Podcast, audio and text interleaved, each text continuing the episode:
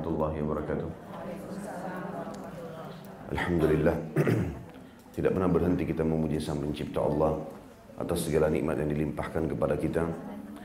Dan juga kita panjatkan salam hormat kita Salawat dan taslim kepada Nabi besar Muhammad Sallallahu alaihi wasallam Sebagaimana Allah memerintahkannya kepada kita.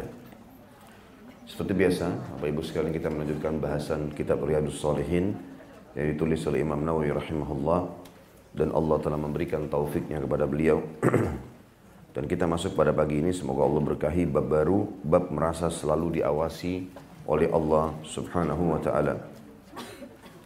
Beranjak daripada surah Ash-Shu'ara ayat 218 dan 219 A'udzu billahi minasyaitonir rajim alladzi yaraka hina taqum wa taqallubaka fis sajidin yang melihatmu ketika kamu berdiri untuk sholat dan melihat pula perubahan gerak badanmu di antara orang-orang yang sujud. Ayat ini mengandung makna bahwasanya Allah Subhanahu wa taala Maha melihat dan mengetahui semua gerak-gerik kita. Oleh karena itu Imam Nawawi rahimahullah mendapatkan taufik dari Allah mengangkat ayat ini sebagai pembukaan bab beliau, bab merasa selalu diawasi oleh Allah Subhanahu wa taala. Kita tidak boleh lalai Bapak Ibu sekalian merasa atau menganggap Allah tidak mengetahui. Allah subhanahu wa ta'ala mengetahui semua yang kita sembunyikan, yang kita rahasiakan, dan yang kita terang-terangkan. Dan kita bisa saja memanipulasi data, tetapi di hadapan Allah subhanahu wa ta'ala tidak mungkin. Semua itu akan terpaparkan dengan sangat jelas. Juga dalam surah Al-Hadid ayat 4, A'udzu billahi minasyaitonir rajim wa huwa ma'akum aina ma kuntum. Dan dia bersama kalian di mana saja kalian berada. Juga di dalam surah Al-Imran ayat 5 tentu ini Al-Hadid ayat 4 menjelaskan tentang keberadaan Allah Subhanahu wa taala secara hakikatnya bersama dengan hamba-hambanya. Juga surah Al-Imran ayat 5 berbunyi, A'udzu billahi minasyaitonir rajim. Inna Allah la yakhfa alaihi syai'un fil ardi wala fis sama. Sesungguhnya bagi Allah tidak ada satupun yang tersembunyi di bumi dan tidak pula di langit. Juga dalam surah Al-Fajr ayat 14 Allah Subhanahu wa taala berfirman, A'udzu billahi minasyaitonir rajim. Inna rabbaka labil mirsad. Sesungguhnya Tuhanmu hai Muhammad benar-benar mengawasi. Artinya Allah Subhanahu wa taala tidak luput baginya apa pun. Tentu rahmatnya sangat luas bagi orang yang berbuat salah untuk bertaubat. Tetapi juga azabnya akan sangat pedih bagi orang yang terus-menerus melanggar. Allah sangat gembira dengan taubat hambanya sebagaimana sudah kita pernah paparkan di bab taubat masalah itu. Tetapi kita harus sadari kalau Allah subhanahu wa ta'ala selalu mengawasi kita. juga dalam firman Allah yang lain surah Ghafir atau surah Mukmin ayat 19 Allah berfirman A'udzu billahi minasyaitonir rajim. Ya'lamu kha'inatal a'yuni wa ma tukhfis sudur. Allah sangat mengetahui pandangan mata yang berkhianat dan apa yang disembunyikan oleh hati. Jadi kalau seseorang mungkin bisa melihat ke arah A, tapi sebenarnya tujuannya dia mengharap B. Mungkin orang-orang bisa melihat seakan-akan dia merekayasa pandangan matanya. Tapi Allah subhanahu wa ta'ala mengetahui masalah itu. Dan dibahasakan di sini mata yang berkhianat artinya Orang kalau lihat seakan-akan dia melihat ke arah satu titik. Padahal sebenarnya tujuan dia adalah kadang-kadang dia melirik ke kiri atau ke kanan. Dan Allah mengetahui semua masalah itu. Juga apa yang disembunyikan oleh hati. Mungkin dia bisa senyum di depan orang, tapi ternyata hatinya menggerutu misalnya. Maka ini semua diketahui oleh Allah subhanahu wa ta'ala dan Allah akan mengadili hambanya sesuai dengan pengetahuannya yang maha luas. Kata beliau, dan ayat-ayat tentang masalah ini sangat banyak dan juga dikenal. Adapun hadis-hadis di antaranya kita masuk hadis nomor 61 dalam buku kita ini. Dan ini hadis pertama dalam bab 5 kita masalah merasa selalu diawasi oleh Allah. Dari Umar radhiyallahu anhu Umar bin Khattab radhiyallahu anhu beliau berkata bainama nahnu julusun inda Rasulillah sallallahu alaihi wasallam dzata yaum. Id tala alaina rajulun shadidu bayadith thiyab. شديد سواد الشعر لا يرى عليه أثر السفر ولا يعرفه منا أحد. حتى جلس إلى النبي صلى الله عليه وسلم فأسند ركبتيه إلى ركبتيه ووضع كفيه على فخذيه وقال يا محمد أخبرني عن الإسلام. فقال رسول الله صلى الله عليه وسلم الإسلام أن تشهد أن لا إله إلا الله وأن محمد رسول الله وتقيم الصلاة وتؤتي الزكاة وتصوم رمضان وتحج البيت إن استطعت إليه سبيلا. قال صدقت. فعجبنا له يسأله ويصدقه. قال فأخبرني عن الإيمان. قال أن تؤمن بالله وملائكته وكتبه ورسله واليوم الآخر وتؤمن بالقدر خيره وشره. قال صدقت. قال فأخبرني عن الإحسان قال أن تعبد الله كأنك تراه فإن لم تكن تراه فإنه يراك. قال فأخبرني عن الساعة. قال ما المسؤول عنها بأعلم من السائل؟ قال فأخبرني عن أمراتها. قال أن تلد الأمة ربتها وأن ترى الخفاة العراة العالة رعاء الشاء يتتاولون في البنيان ثم انطلق. فلبثت مليا ثم قال يا عمر أتدري من السائل قلت الله ورسوله أعلم قال فإنه جبريل آتاكم يعلمكم دينكم Ketika kami sedang duduk di samping Rasulullah Sallallahu Alaihi Wasallam pada satu hari, tiba-tiba muncul di hadapan kami seseorang laki-laki yang sangat putih pakaiannya, bersih maksudnya, dan sangat hitam rambutnya, tersisir rapi. tidak terlihat padanya bekas perjalanan jauh. Jadi zaman dulu orang tidak ada transportasi kecuali kuda dan unta. Maka orang kalau jalan sedikit saja pasti sudah berdebu. Beda dengan kita sekarang ada mobil, pesawat, AC segala macam. Maka sedikit saja orang datang dari safar pasti ketahuan atau perjalanan walaupun dari rumahnya ke masjid. Ya. Ini tidak terlihat sama sekali seakan-akan orang itu baru pakai baju bersih baru masuk masjid. Dan tidak seorang pun di antara kami yang mengenalnya hingga dia duduk kepada Nabi SAW maka dia menyandarkan kedua lututnya kepada lutut beliau dan dia meletakkan kedua telapak tangannya di atas kedua paha beliau. Dan berkata wahai Muhammad beritahukan kepadaku tentang Islam. Maka Rasulullah SAW bersabda Islam adalah engkau bersaksi bahwa tidak ada sesembahan yang hak kecuali Allah dan bahwasanya Muhammad adalah utusan Allah engkau menegakkan solat menunaikan zakat, puasa Ramadan dan melaksanakan haji ke Baitullah jika engkau mampu jalan ke sana. Maka orang itu pun berkata, Anda benar. Kata Umar bin Khattab, perawi hadis, maka kami merasa heran kepadanya. Dia yang bertanya, dia pula yang membenarkan. Lalu dia berkata lagi kepada Nabi SAW, beritahukan kepadaku tentang iman. Maka beliau pun menjawab sallallahu alaihi wasallam, engkau beriman kepada Allah, para malaikat-malaikatnya, kitab-kitabnya, para rasulnya dan hari akhir dan engkau beriman kepada takdir yang baik dan yang buruk. Lalu dia berkata, Anda benar. Dia berkata lagi, lalu beritahukan kepadaku tentang ihsan. Beliau pun menjawab sallallahu alaihi wasallam, engkau beribadah kepada Allah seakan-akan engkau melihatnya. Jika engkau tidak melihatnya, sesungguhnya dia melihatmu. Ini digaris bawahi karena ini saksi bahasan kita. Kemudian dia pun berkata, orang itu bertanya lagi kepada Nabi Shallallahu Alaihi Wasallam, lalu beritahukan kepadaku tentang kiamat. Maka Nabi SAW menjawab, yang ditanya tentang kiamat tidak lebih mengetahui daripada yang bertanya. Artinya, aku dan kamu tidak tahu masalah itu. Lalu dia berkata lagi, maka beritahukan kepadaku tentang tanda-tandanya. Kalau kiamat tidak tahu kapan terjadi, maka minimal beritahukan ke aku tanda-tandanya. Maka Nabi SAW menjawab, yaitu bila budak wanita budak melahirkan majikannya dan engkau melihat orang-orang tidak beralas kaki, telanjang, fakir, dan mengembala kambing saling berlomba meninggikan bangunan. Kemudian dia pun pergi dan aku terdiam kata Umar radhiyallahu anhu menunggu beberapa lama kemudian Nabi SAW bertanya wahai Umar apakah kamu mengetahui siapa tadi orang yang bertanya itu maka aku pun berkata Allah dan Rasulnya lebih mengetahui maka beliau pun bersabda Dia itu Jibril. Dia datang kepada kalian untuk mengajarkan kepada kalian agama kalian. Hadis ini diriwayatkan oleh Imam Muslim.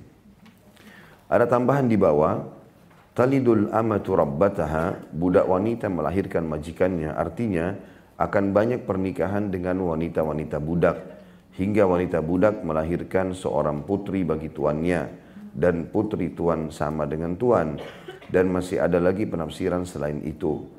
Sementara al-alah adalah al-fuqara atau orang-orang fakir, Sedangkan ucapan Nabi SAW maliyah artinya waktu yang lama dan waktu itu adalah tiga hari. Kemudian ada footnote di situ di bawah, nomor 88, itu juga diambil dari potongan hadis.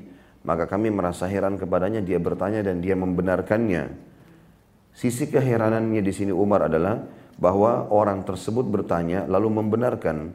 Bertanya menunjukkan tidak tahu dan membenarkan berarti tahu. Keheranan Umar radhiyallahu anhu menjadi hilang dengan sabda Nabi sallallahu alaihi wasallam, "Fa innahu Jibrilu atakum yu'allimakum dinakum." Dia adalah Jibril yang datang kepada kalian untuk mengajarkan kepada kalian agama kalian. Baik seperti biasa insya Allah kita coba dengan izin Allah ya, untuk merincikan hadis ini dan pelajaran yang bisa kita ambil.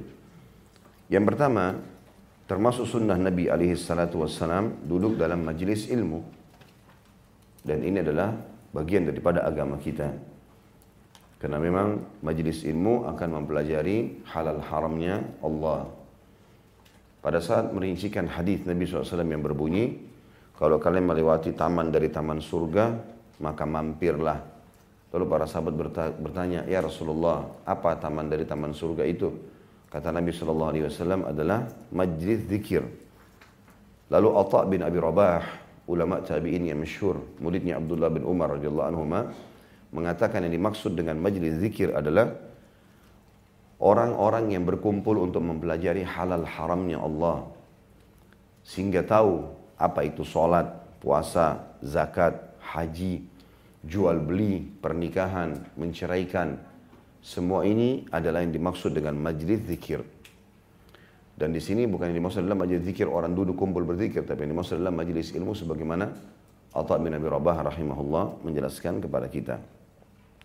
Dan terlalu banyak keutamaan majlis ilmu tentunya dalam hadis-hadis yang sahih ya. Di antaranya adalah malaikat turun ke majlis ilmu, kemudian membawa rahmat dari langit, malaikat menebahkan sayapnya, kemudian uh, melindungi para penuntut ilmu, karena ridho terhadap apa yang mereka lakukan. Juga dalam riwayat lain, siapa pun yang berkumpul untuk belajar atau mengajar, maka akan dikatakan pada mereka pada saat bubar, bubarlah dalam kondisi diampuni dosa-dosa kalian. Kemudian juga uh, ada hadis yang lain yang uh, disebutkan cukup banyak ya. Kalau uh, siapa pun yang keluar untuk menuntut ilmu, maka dia di jalan Allah sampai dia kembali. Dan sekian banyak tentu keutamaan majelis ilmu mungkin insya Allah akan ada babnya sendiri. Tapi yang jelas ini ada keutamaannya. Ini ada keutamaannya. Oleh karena itu Bapak Ibu menghadiri majelis ilmu dan insya Allah mudah-mudahan kita termasuk di sini. Uh, harusnya mengikhlaskan niat karena ingin belajar. Tidak usah lihat siapa yang menyampaikan. Ya. Dan tentu saja dalam majelis ilmu ada banyak adab-adabnya. Tidak memotong ayat dan hadis kalau lagi disampaikan. Kemudian serius dalam belajar untuk mempelajari Ya, datang bukan karena cuma ajakan teman. Kalaupun diajak maka kita niatkan ikhlas mau belajar. Karena mau tahu apa hukum halal haramnya Allah. Pada saat kita bubar kita terapkan. Nah itu di antara adab-adabnya. Kemudian juga bertanya pada saat diberikan kesempatan. Ya. Kemudian menjawab juga ya, pada saat ditanya. Dan kalau ada hal-hal yang keliru dalam sebuah majelis maka boleh diluruskan. Ya, itu boleh diluruskan dan baik dari orang yang bertanya ataupun orang yang sedang menyampaikan. Ya. Seperti itu kurang lebih. Maka ini juga teman-teman sekalian pelajaran yang penting untuk kita bisa ambil darinya hukum-hukum syar'i di sini. Saya juga akan menyampaikan pernah di majelis kita ini saya memaparkan tentang hadis Nabi Shallallahu Alaihi Wasallam tentang tidak bolehnya makan tulang ya. Waktu itu hari sempat ditanyakan dan saya sempat bilang jangan dikonsumsi kan gitu.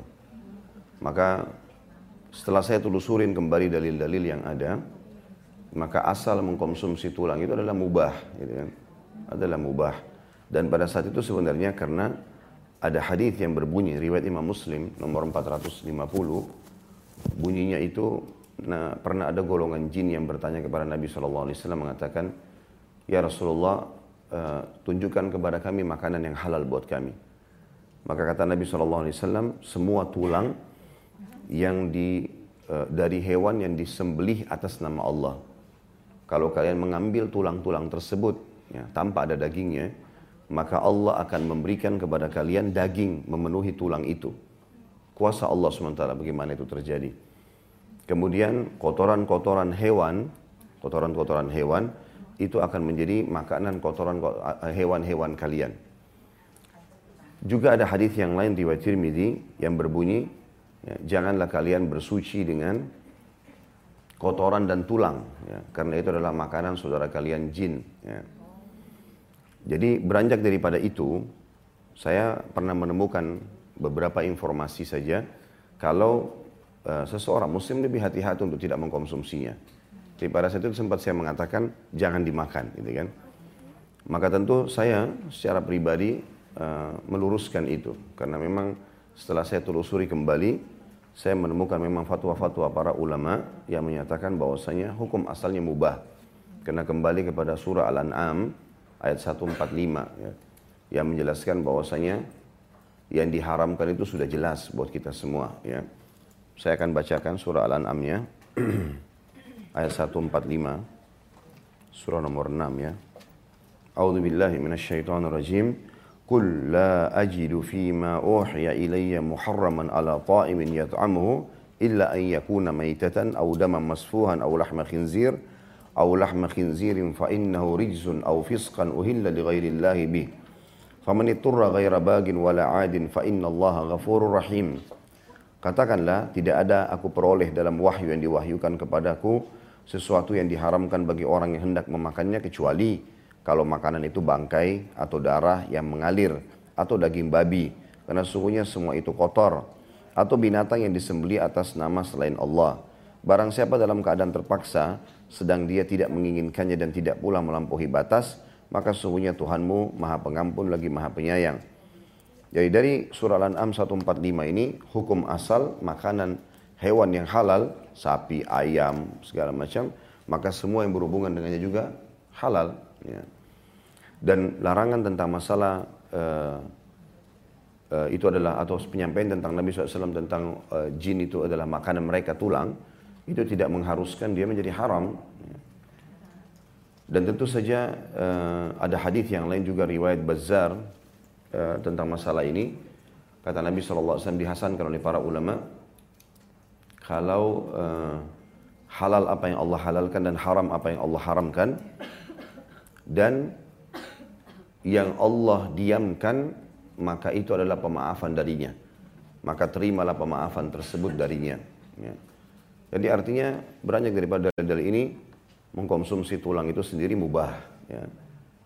kalau seseorang melihat ada bahaya di situ ya, berbahaya itu dalam arti kata membahayakan kesehatannya ya, itu mungkin ada bahasan tersendiri di situ ya. dan ini hal yang bisa saja terjadi dalam majelis ilmu tentunya dan Alhamdulillah kami tidak pernah uh, fanatik dengan pendapat tertentu dan kalau ada sesuatu yang perlu diluruskan maka saya akan luruskan spontanitas masalah itu. Baik, ini yang kita ambil pelajaran pertama dari uh, hadis ini tentang pentingnya majelis ilmu dan beberapa adab yang ada di situ. Kemudian yang kedua, uh, datangnya Jibril. Ini pelajaran yang kedua. Jibril alaihissalam datang ke majelis ilmu dan ini juga menguatkan tentang pentingnya majelis ilmu. Tapi yang perlu kita garis bawahi adalah datangnya Jibril dan hadirnya dalam majelis Nabi Shallallahu Alaihi Wasallam dan menjelma menjadi manusia serta dilihat oleh para sahabat. Karena Umar bin Khattab menggambarkan yang masuk ke masjid ini adalah manusia. Tidak ada tanda-tanda safar, bajunya bersih sekali, rambutnya tersisir rapi, berwarna hitam. Dan tidak ada yang mengenalnya. Artinya Jibril AS datang betul-betul dalam poster manusia.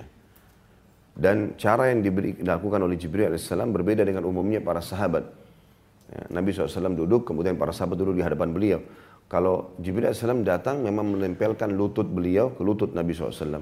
Lalu meletakkan kedua telapak tangannya di atas paha Nabi SAW sambil bertanya. Dan pertanyaan ini sebenarnya untuk memberikan pelajaran bagi umat. Memberikan pelajaran bagi umat. Makanya yang ditanya hal-hal mendasar. Dan ini asas agama kita. Tentang masalah beritahukan kepada aku apa itu Islam. Beritahukan kepada aku apa itu iman. Beritahukan kepada aku apa itu ihsan. Dan beritahukan kepadaku hari kiamat dan tanda-tandanya. Ini empat hal yang dasar sekali. Yang kalau seorang muslim sudah memahaminya, meyakini dan mengamalkannya, maka sudah cukup baginya. Makanya ditanyakan. Tapi saksi bahasan kita Jibril datang dalam poster manusia menjelma. Dan ini terjadi dalam beberapa keadaan. Juga pernah terjadi pada saat selesai perang Ahzab, perang Khandab. Ya. Pada saat itu uh, Nabi SAW dikatakan dalam sebuah riwayat yang sahih, beliau pulang ke rumahnya karena letih sekali dan penuh dengan debu karena berhadapan dengan orang-orang kafir Quraisy mereka mengepung 43 hari kurang lebih Madinah pada saat itu. Dan sebelum mereka dihancurkan oleh Allah SWT dengan angin yang kencang, maka mereka pun pada saat itu uh, menyerang dengan kekuatan penuh dari pagi sampai menjelang maghrib. Sampai semuanya sahabat waktu itu kelitihan termasuk Nabi alaihissalatu. Malam harinya kisah yang cukup panjang Allah subhanahu wa ta'ala pun datangkan angin yang kencang dan besok mereka sudah bubar semua. Sudah tidak ada lagi pasukan Ahzab yang disebutkan dalam surah Al-Ahzab surah nomor 33. Ahzab jamak daripada hizib yang berarti kelompok-kelompok. Karena seluruh suku-suku Arab dan orang Yahudi yang membenci Islam bersatu bersekutu untuk memerangi Madinah pada saat itu. Yang jelas selesai itu Nabi SAW pulang ke rumah beliau, tepatnya di rumahnya Aisyah radhiyallahu anha dan baru saja Nabi SAW masuk untuk bersih-bersih, gitu kan. Tiba-tiba kata Aisyah, ada seseorang mengetuk pintu pada saat aku buka ternyata dia adalah Dihya Al-Kalbi. Dihya nama sahabat. Dihya nama sahabat. Al-Kalbi nama sukunya radhiyallahu anhu. Dan orang ini sangat tampan, pemberani, pintar, Dihya Al-Kalbi ini. Lalu kemudian berkata, di mana Rasulullah? Kata Aisyah, dia sedang membersihkan dirinya. Maka katakanlah, kalau dia sedang aku tunggu. Maka Aisyah pun menyampaikan kepada Nabi SAW dan Nabi SAW pun bertemu dengan orang tersebut, Dihyal Kalbi ini. Lalu tiba-tiba dia berbicara bukan seperti Dihyal Kalbi. Dia mengatakan, Wahai Muhammad, apakah kalian sudah melepaskan baju-baju perang kalian? Maksudnya kalian kalangan manusia. Ya. Sementara kami dari kalangan malaikat belum melepas baju-baju perang kami sampai kami menembus atau menyerang tempat itu. Lalu ditunjuklah bentengnya Bani Quraidah. Jadi ada uh, benteng orang Yahudi yang memang berkoalisi juga dengan pasukan Ahzab. Tadinya punya kesepakatan damai dengan Nabi SAW, tapi mereka berkhianat. Maka Nabi SAW pun akhirnya menggunakan baju perangnya kembali, kemudian jalan. Dan di Hiyal Kalbi ini sudah jalan. Dia menggunakan kuda yang besar dan uh, menggunakan pelana yang dilapis dengan bludur berwarna biru. Maka Nabi SAW pun mengatakan keluar dari rumahnya lalu berkata kepada para sahabat, janganlah ada yang mengerjakan uh, sholat asar sampai di Bani Quraidah. Maka para sahabat pun berjalan pada saat itu menuju ke sana. Setiap kali Nabi SAW melewati satu suku dari para sahabat, karena di Madinah banyak suku-suku pada saat itu, beliau bertanya, apakah ada yang melihat seseorang lewat di sini? Maka mereka mengatakan, iya ya Rasulullah, kami melihat Dihiyal Kalbi, menggunakan kuda dan beludru biru ada di atas pelananya. Kata Nabi SAW, itu Jibril yang memanggil kita menuju ke Bani Quraidah.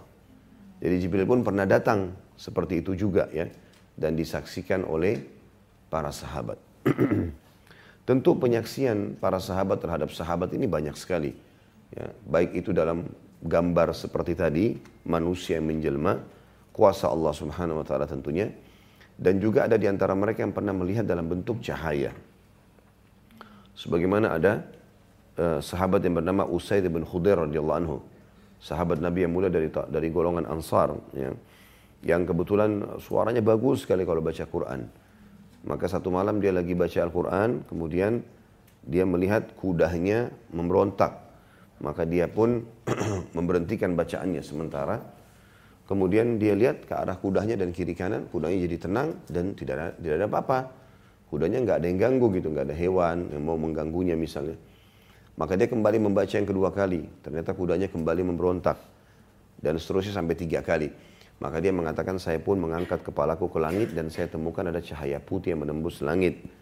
Maka saya pun segera melaporkan kepada baginda Nabi alaihi salatu wassalam.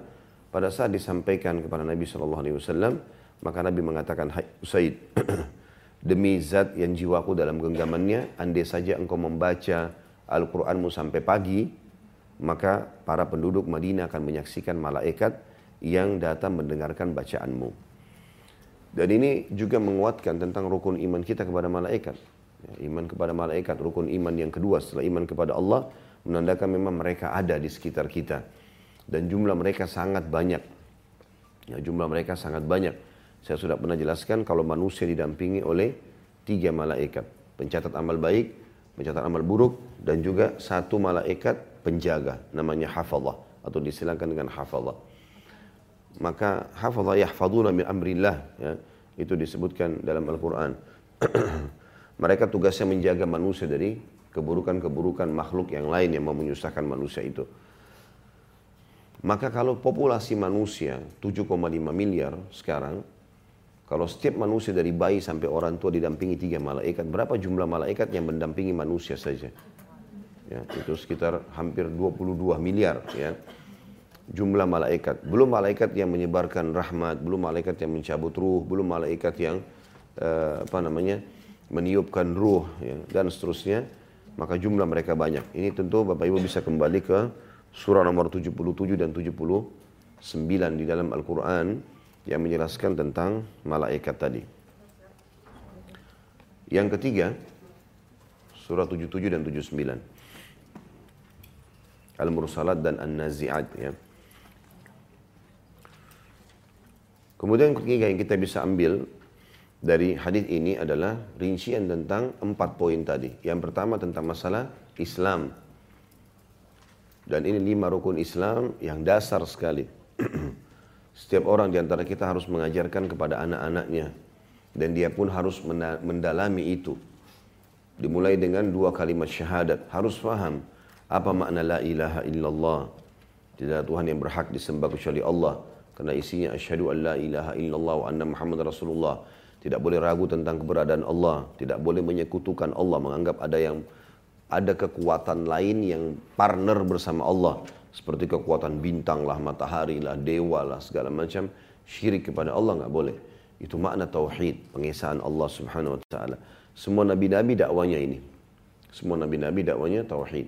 Tidak ada sama sekali ya, yang uh, menyebutkan bahwasanya dakwah mereka keluar daripada dakwah tauhid. Ya. Semuanya mengatakan ini abudullah rabbi wa rabbukum. Semua para nabi-nabi mengucapkan itu. Sembahlah Allah satu, Tuhanku dan Tuhan kalian. Kemudian wa anna Muhammad Rasulullah juga kita mengakui tentang kerasulan Nabi Muhammad sallallahu alaihi wasallam. Kemudian kita pelajari tentang beliau baik itu secara khalqiyah dan khuluqiyah secara fisik seperti apa, secara akhlak seperti apa, pelajari sirah beliau dan mengikuti sunnah-sunnah yang diajarkan oleh baginda Nabi SAW dan mencukupkan diri dengan itu.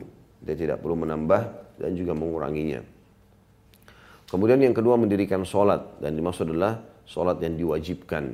Sebagian ulama mengatakan masuk dalamnya sholat-sholat juga yang sunnah.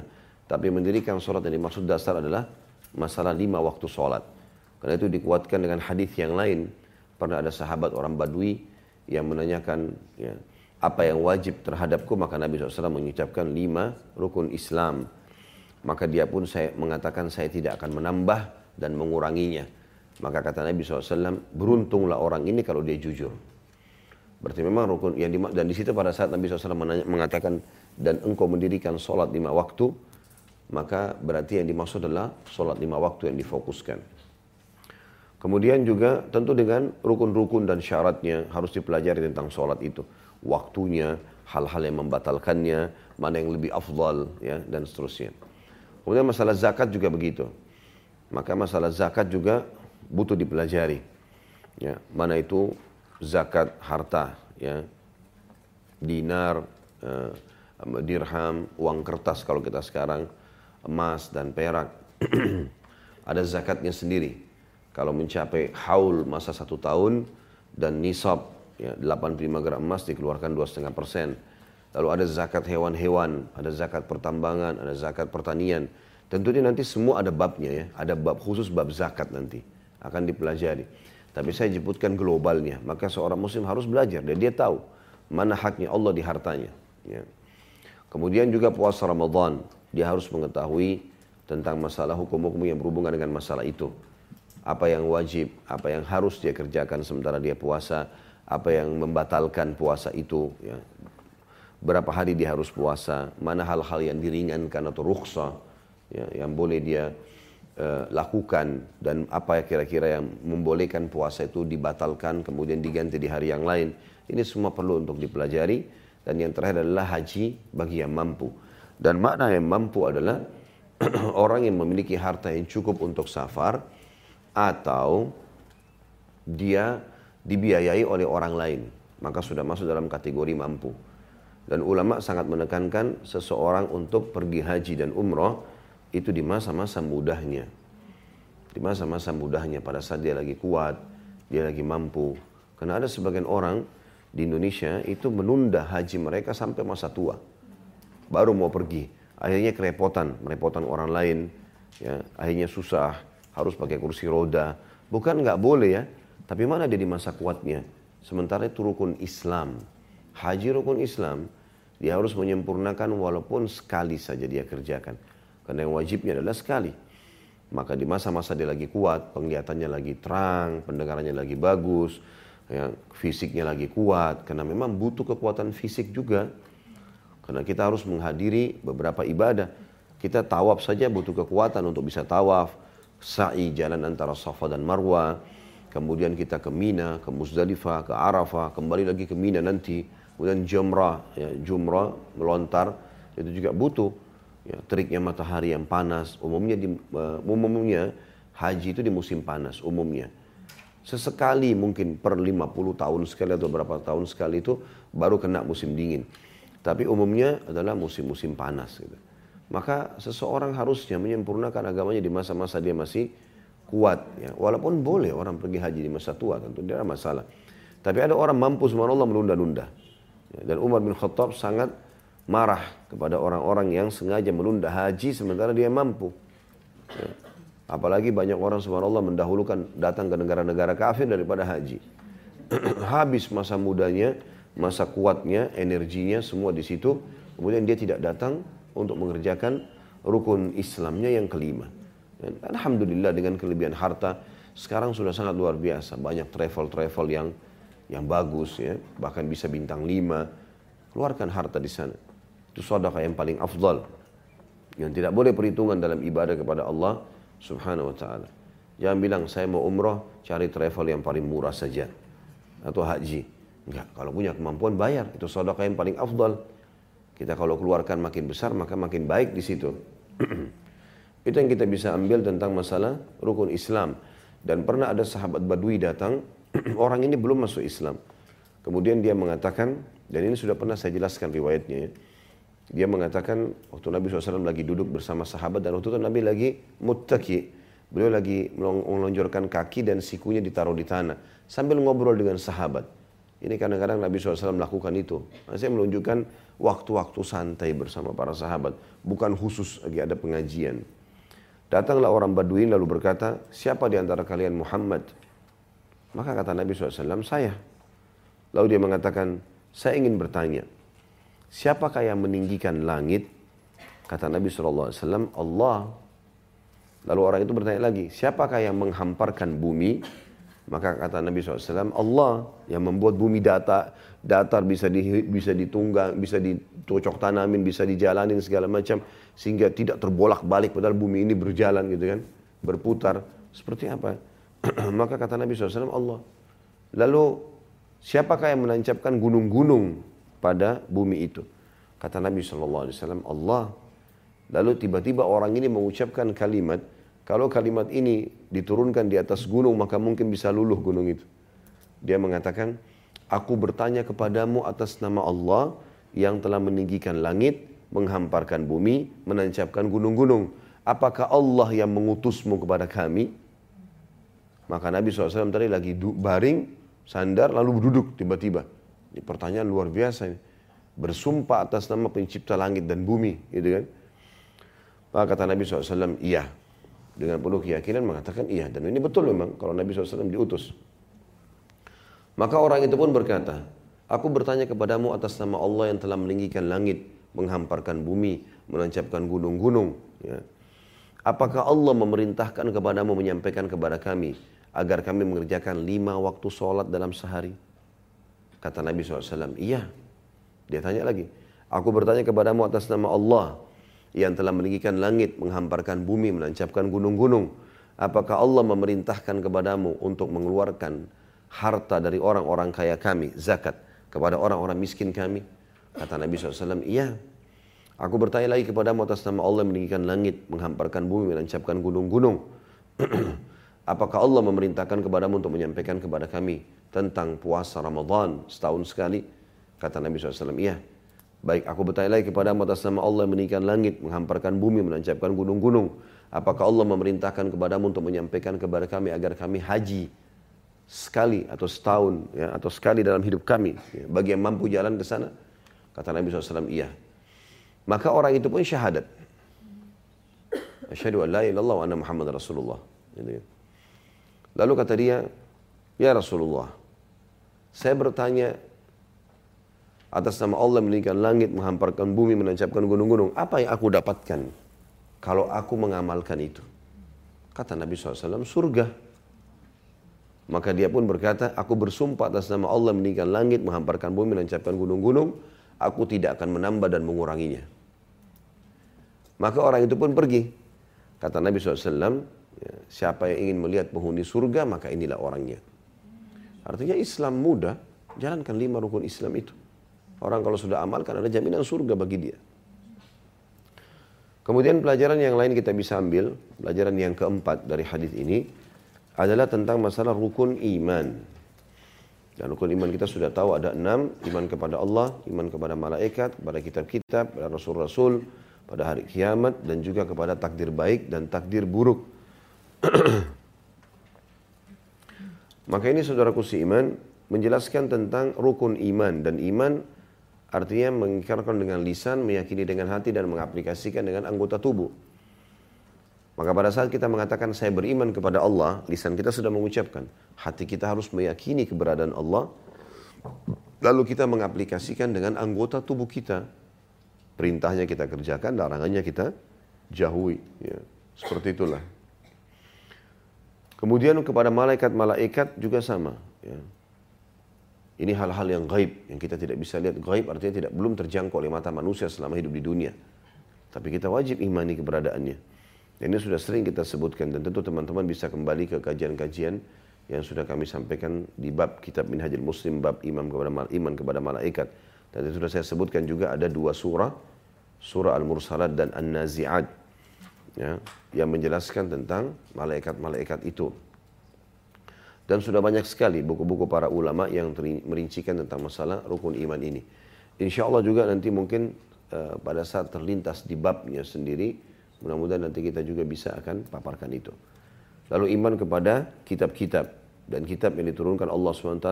Sebagian ulama mengatakan empat dan sebagian lagi mengatakan lima.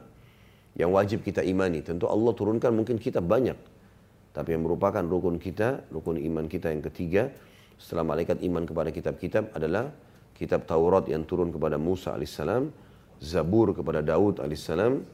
Kemudian uh, uh, Injil kepada Nabi Muhammad SAW dan eh, Injil kepada Nabi Isa AS dan Quran kepada Nabi Muhammad SAW. Ya. Sebagian ulama menambahkan yang kelima, tapi ini dimasukkan dalam poin pertama adalah suhuf Nabi Ibrahim. Ya. Seperti Allah sebutkan dalam surah Al-A'la, Inna hadha lafi suhufil ula, suhufi Ibrahim wa Musa. Sesungguhnya ini sudah dijelaskan semua di suhuf-suhuf, di lembaran-lembaran sebelum Al-Quran turun, yaitu suhufnya Ibrahim dan Musa. Gitu kan. Berarti Nabi Ibrahim AS juga punya kitab. Eh, Allah alam jadi kalau kita urutkan dari Nabi Ibrahim AS, suhuf Nabi Ibrahim, kemudian Taurat Nabi Musa, Zabur Nabi Daud, Injil Nabi Isa, Quran Nabi Muhammad alaihi wassalatu wassalam. Tentu kita beriman tentang keberadaannya, tetapi yang kita terapkan hukumnya adalah yang terakhir, Al-Quran. Ya. Kemudian iman kepada Rasul-Rasul. Ya. Dan Allah subhanahu wa ta'ala mengutus 124 ribu Nabi. Di antaranya 313 Rasul. Dalam sebuah hadis yang diriwayatkan oleh Al-Hakim dalam kitab Mustadraknya. Dan yang wajib kita imani, yang kita tahu namanya, kisahnya 25 Nabi dan Rasul. 25 nabi dan rasul. Tentu ini dari Nabi Adam alaihissalam sampai ke Nabi Muhammad alaihi wassalam. Jadi kita baca kisahnya, kita ketahui dan sekarang sudah tidak asing. Bahkan dalam uh, program saya lihat program azan ya, dan arah kiblat yang ada banyak di aplikasi itu, kalau kita klik di situ akan juga termasuk ada penyebutan 25 nabi dan rasul, ya, nama-nama mereka. dari Adam, Idris, Hud, Saleh, Shu'aib, ya. kemudian Nuh, Ibrahim, Ismail, Ishak, Yakub, kemudian Yusuf, Daud, Sulaiman, Eliasa, ya. kemudian Ayub, Zakaria, Yahya, uh, kemudian masuk di dalamnya adalah Musa, Isa, dan Muhammad alaihi wassalatu wassalam. Ini semua adalah nama-nama yang sudah masyhur. Dan Nabi SAW mengatakan, namakanlah anak-anak kalian dengan nama para nabi-nabi. Kemudian kita masuk ke pelajaran yang selanjutnya yang kelima adalah masalah ihsan dalam hadis ini dan ini jadi saksi bahasan kita. Dan ihsan adalah pada saat Jibril alaihissalam bertanya kepada Nabi saw, apa itu ihsan? Maka dikatakan ihsan adalah engkau menyembah Allah seakan-akan engkau melihatnya. Dan kalau engkau tidak melihatnya, yakinlah dia sedang melihatmu. Ini ihsan. Artinya kita selalu merasa diawasi oleh sang pencipta Allah. Ya. Itu tingkat tertinggi. Sebagian ulama mengatakan ini levelnya. Pertama Islam, kedua iman, ketiga ihsan. Semua muhsin, semua orang yang sudah sampai pada level rasa diawasi oleh Allah, dia mukmin dan dia muslim. Semua mukmin pasti muslim, tapi belum tentu muhsin semua muslim ya muslim saja. Tapi belum tentu muslim itu mukmin. Seperti contoh misalnya pernah ada Arab Badui datang lalu syahadat di hadapan Nabi SAW. Begitu keluar dari masjid dia mengatakan amanna kami telah beriman. Allah turunkan ayatnya. A'udzu billahi minasyaitonir rajim kullan tu'minu walakin qulu aslamna. Jangan kalian buru-buru mengatakan sudah beriman, tapi katakan kami baru masuk Islam. Artinya kalau orang baru mengerjakan lima rukun Islam, dikatakan dia muslim. Kalau dia ikutkan dengan keyakinan enam rukun iman, maka dia mukmin. Dia selalu merasa, merasa diawasi oleh Allah, dia muhsin. Nah, ini level yang tertinggi masalah ihsan. Selalu merasa diawasi oleh sang pencipta Allah subhanahu wa ta'ala. Ya. Makanya juga Jibril AS bertanya, kata sebagian ulama berurut seperti ini.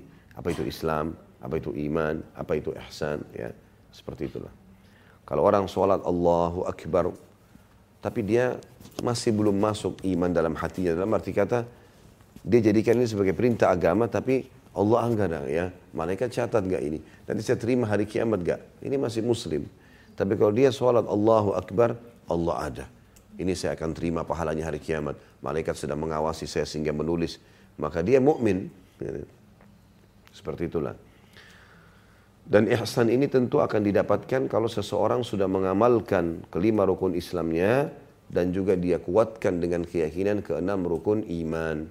Tidak mungkin sampai ke level muhsin tanpa melalui muslim dan mukmin. Kemudian kita ambil pelajaran yang keenam dari hadis ini. Pertanyaan tentang hari kiamat. Karena Jibril AS bertanya, beritahukan kepadaku kapan kiamat itu. Kata Nabi SAW, orang yang sedang ditanya dan orang yang bertanya tidak lebih tahu. Artinya, kalau Jibril dengan Nabi Muhammad SAW saya tidak tahu kapan kiamat, apalagi kita. Tapi kita wajib imani kalau dia akan terjadi. Tidak ada yang tahu kapan. Allah subhanahu wa ta'ala lebih tahu masalah itu. Bahkan ada sebuah riwayat yang disebutkan kalau kiamat akan terjadi pada hari Jumat. Ya. Dan pada saat tiba pagi hari Jumat, maka seluruh makhluknya Allah, kecuali jin dan manusia, menegadahkan hewan-hewan, ke, kepalanya ke langit, sambil menunggu apakah sangkakala ditiup atau enggak. Kalau mereka lihat matahari terbit, maka mereka pun beraktivitas seperti biasa. Jadi memang hari kiamat akan terjadi dan ada surah Al-Qiyamah namanya dalam Al-Quran. Ada surah Al-Haqqah. Ya. Semua itu bicara masalah hari kiamat. Dan banyak ayat-ayat Al-Quran yang bicara tentang kiamat. Dan kiamat itu banyak sekali namanya. Ada kiamat, ya, hari kebangkitan maksudnya. Ada juga uh, hari din, maliki yaumiddin. Ad-din itu raja pada hari pembalasan. Ya. Kemudian ada juga uh, hari uh, apa namanya pemutusan. Ya. Maksudnya keputusan yang akan diambil uh, siapa yang selamat dan siapa yang Eh, celaka dan seterusnya. Ya.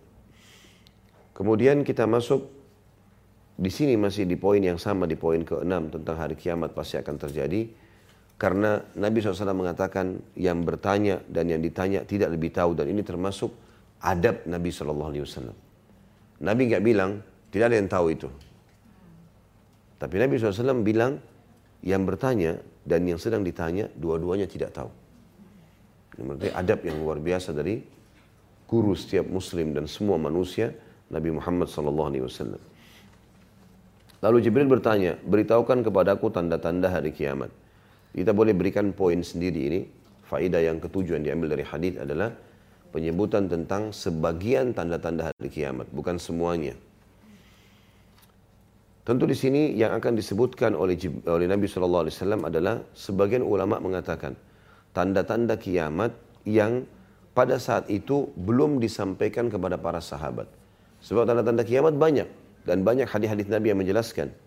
Ya, tidak akan terjadi kiamat kecuali sudah terlihat tanda-tanda lahirnya aku, diutusnya aku, meninggalnya aku. Tiga ini saja Nabi SAW sudah tanda-tanda hari kiamat. Gitu kan? Kemudian tersebarnya penyakit taun atau kusta. Itu terjadi di zaman Umar radhiyallahu anhu. Gitu kan? Dan banyak tanda-tanda kiamat. Sampai ulama merincikan mengatakan ada tanda-tanda kiamat kecil, ada tanda-tanda kiamat besar. Kalau tanda-tanda kiamat kecil itu sudah berjalan dari diutusnya Nabi Muhammad Sallallahu Alaihi Wasallam sampai nanti menjelang keluarnya tanda-tanda kiamat besar. Sementara kalau tanda-tanda kiamat besar disebutkan dalam hadis ada 10. Tentu tanda-tanda kiamat kecil banyak sekali. Ada yang sudah terjadi, seperti lahirnya Nabi SAW, diutusnya beliau, meninggalnya beliau tersebarnya penyakit kusta di tengah muslimin dan banyak merenggut nyawa. Itu di zaman Umar radhiyallahu anhu. Kemudian juga tanda-tanda hari kiamat eh, kerajaan muslimin mencapai seluruh wilayah di muka bumi. Dan itu di zaman dulu khilafah-khilafah yang termasuk Uthmaniyah bisa menguasai kurang lebih setengah dunia, gitu kan? Itu bertanda dan juga nanti menjelang hari kiamat akan uh, tersebar kekuatan muslimin bahkan seluruh muka bumi ini akan masuk Islam pada saat Nabi Isa alaihissalam turun. Itu nanti kita jelaskan di tanda-tanda hari kiamat besar. Kemudian uh, yang sedang terjadi tentunya ada hadis Nabi SAW mengatakan uh, tanda uh, tidak akan terjadi kiamat sampai minuman keras dan perzinahan dihalalkan dan diganti dengan selain namanya. Ya. Kayak sekarang kan minuman-minuman keras bisa diganti namanya. Ya, atau misalnya dikatakan dihilangkan alkoholnya misalnya atau apalah namanya. Maka khamr yang tadinya haram bahkan hukumannya berat dalam Islam bagi pemabuk harus dicambuk. Bahkan kata Nabi SAW siapa yang minum khamr maka cambuklah ia. Kalau dia kembali cambuk lagi kalau dia kembali cambuk terus jadi sampai Nabi SAW menerapkan 40 derah cambuk Abu Bakar 40 Umar ditingkatkan jadi 80 karena wilayah makin luas dan makin banyak pemabuk pada saat itu. Orang-orang yang baru masuk Islam, biasa mabuk, lalu dijelaskan hukum, mereka tidak menerimanya, maka dihukum lebih berat. Lalu di zaman Uthman dan Ali, radhiyallahu Juma'in dikembalikan 40-40 derah, ya, dicambuk. Dan ini contohnya, dan perzinahan, sekarang zina diganti dengan hiburan. Ya. Orang mau katakan, karaoke bukan tempat zina kok Ustaz. Baik, dia duduk laki-laki bisa ditemani sama perempuan. Gelap-gelap, nyanyi-nyanyi berdua. Bukankah itu khalwat dan terbuka pintu syaitan? Kata Nabi SAW, kalau laki-laki dan perempuan berdua maka yang ketiganya syaitan. Diskotik dibahasakan dengan hiburan. Jelas-jelas orang datang melakukan kemaksiatan. Gelap, bisa minum khamar, bisa berzina. Ya, dan banyak sekali tempat-tempat yang dianggap hiburan. Sampai tempat-tempat perzinahan pakai pelang-pelang, lampu yang terang. Orang setiap saat bisa mampir, naudzubillah berzina. Maka itu jadi halal, sekesannya dikemas. Itu tanda-tanda kiamat. Itu depan mata kita bisa lihat, gitu kan. Kemudian juga tanda-tanda hari kiamat adalah banyaknya laki-laki menyerupai perempuan, perempuan menyerupai laki-laki. Dan itu luar biasa di zaman kita gitu ya. Sudah sangat biasa dari sisi pakaiannya, penampilannya, pekerjaannya, coba tumpah tindih ya. Itu tentu sebagian ya yang yang yang terlintas di benak saya sekarang yang sedang terjadi. Ada tanda-tanda kiamat kecil yang belum terjadi. Seperti misalnya ada hadis Nabi SAW mengatakan tidak akan terjadi kiamat sampai sungai Furat mengeluarkan gunung-gunung emas. Sungai Furat itu di Turki. Orang sebutkan sungai Ufrat ya. Ya uh, sungai Furat dalam bahasa Arab ini, Furat dikatakan, itu nanti akan mengeluarkan gunung-gunung emas pada menjelang hari kiamat nanti. Dan kata Nabi SAW, maka manusia akan saling bunuh-membunuh karena memperebutkannya. Dan janganlah kalian ikut-ikutan. Artinya nanti akan berperang bukan cuma umat Islam, siapa saja berusaha memperebutkan itu. Maka kata Nabi SAW, jangan kalian ikut-ikutan. Lalu para sahabat, karena dari setiap 100 jiwa, 99 akan mati. Karena banyaknya korban. Artinya kalaupun satu juta orang berarti cuma, cuma satu persen yang selamat. Sisanya mati semua. Maka ada sahabat bertanya Rasulullah, kalau begitu kenapa masih ada saja orang yang mau ikut-ikutan? Kata Nabi SAW, karena dia berharap dialah yang satu itu. Setelah terjadi itu nanti, maka banyak sekali korban. Dalam sebuah riwayat lain dikatakan Nabi SAW bersabda, nanti akan lewat di depan gunung-gunung emas itu, pencuri yang pernah dipotong tangannya karena mencuri dulu.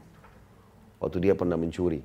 Kena hukum Allah dipotong tangannya. Dia lewat, lalu kemudian dia mengatakan semoga Allah melaknatmu. Dia bilang pada emas itu. Ya. Karena sungguh tanganku dipotong dulu karena kamu. Lalu dia meninggalkan dan tidak mengambil sedikit pun. Karena sudah sangat benci melihat bagaimana gara-gara emas itu justru banyak manusia yang terbunuh. Ya. Itu contoh. Itu belum terjadi tentunya. Ada juga hadis Nabi SAW yang berbunyi, tidak akan terjadi kiamat sampai jazirah Arab kembali menjadi kebun-kebun, ya, hutan-hutan dan lautan. Kita tahu sekarang jazirah Arab padang pasir semua. Kalau dikatakan Jazirah Arab berarti Saudi lah sekarang. Ya. Jadi itu satu hal yang luar biasa gitu. Nah, beberapa tahun terakhir ini, tentu eh, di beberapa wilayah Saudi, terutama daerah Tabuk ya, itu sudah sering turun salju. Dan kalau musim panas di Saudi kan panas sekali, maka es itu banyak yang mudah meleleh, mencair. Sampai saya bulan tahun lalu, di musim dingin tahun lalu di Saudi, dikirimkan sama teman-teman dari Saudi ada cuplikan waktu salju-salju itu meleleh, maka rupanya dia masuk ke padang pasir di bawah dan membuat padang pasir itu bisa jalan seperti air, seperti lautan. Karena di bawahnya ada air yang membuat tanah itu bisa jalan. Dan itu adalah cara yang paling cepat sebenarnya, salju itu cara paling cepat menyuburkan tanah. Makanya selesai musim salju biasanya akan datang musim semi, ya, tumbuh-tumbuh-tumbuhan gitu. Maka ini bukan mustahil kata sebagian ulama, kemungkinan besar ini penyebab nanti jazirah Arab kembali subur. Ya. Itu tanda-tanda hari kiamat. Dan sebagian ulama mengatakan awalnya jazirah Arab memang sangat subur karena dari hadits Nabi SAW ini menandakan memang subur. Lalu berjalan waktu dan bukan mustahil ini terjadi pada saat terjadinya banjir besarnya Nuh alaihissalam. Maka tertutuplah sebagian besar wilayah jazirah Arab yang tadinya sungai segala macam dengan debu-debu gitu kan? Karena air meluap. Seluruh bumi ini tenggelam pada saat itu. Itu Allah alam ijtihad ya ulama. Ya, ini termasuk tanda-tanda kiamat yang belum terjadi ya, yang belum terjadi. Termasuk yang belum terjadi adalah malhamah kubra peperangan besar terjadi antara muslimin dengan kaum Nasrani ya, yang kata Nabi Shallallahu Alaihi Wasallam nanti akan terjadi ya, koalisi antara kalian dengan Bani Asfar Bani Asfar ini maksudnya orang-orang Romawi, orang Nasrani. Untuk memerangi satu kaum, entah siapa mereka. Karena tidak disebutkan siapa mereka. Terjadi koalisi, lalu kita akan memerangi mereka sampai kalian akan memenangkan peperangan. Setelah semua pada bubar, kemudian uh, sebagian pasukan muslim yang di negeri Syam bertemu dengan pasukan Nasrani dari negeri Syam juga itu. Lalu satu pasukan Nasrani akan mengangkat simbol mereka atau bendera mereka. Kemungkinan adalah bendera salib. Kemudian mengatakan kamilah yang telah memenangkan peperangan. Maka si prajurit muslim mengatakan, kan kita sama-sama berkoalisi. Intinya terjadi cekcok antara mereka. Lalu kata Nabi SAW, Allah pun memuliakan sekelompok muslim di situ untuk mati syahid. Terbunuh semua hari itu. Hari kedua datang lagi sekelompok orang muslim yang bersatu bersumpah atas nama Allah tidak akan uh, kembali sampai mereka mati syahid. Maka Allah pun memuliakan mereka dengan mati syahid. Hari ketiga juga begitu. Ya, sekelompok berkumpul lalu berperang, lalu mereka mati syahid. Dan hari keempat berkumpullah seluruh muslimin dari seluruh penjuru bumi. Dan kalian akan menghadapi Bani Ahmar yang memiliki 80 bendera. Artinya perang besar-besaran gitu ya. Allahu alam. Kapan kita nggak tahu. Ya, kuasa Allah. Tapi ini informasi wahyu. Ya, kita menyampaikannya. Maka pada saat itu kalian akan memenang, memenangkan peperangan. Terjadi peperangan entah juga berapa lama. Sampai akhirnya kalian sampai ke Rum, jantung Rum. Sebagian ulama, sebagian mengatakan bahwasanya itu kemungkinan adalah Vatikan, tempat pusatnya gitu kan. Kemudian kalian akan meruntuhkan temboknya dengan takbir dan tahlil.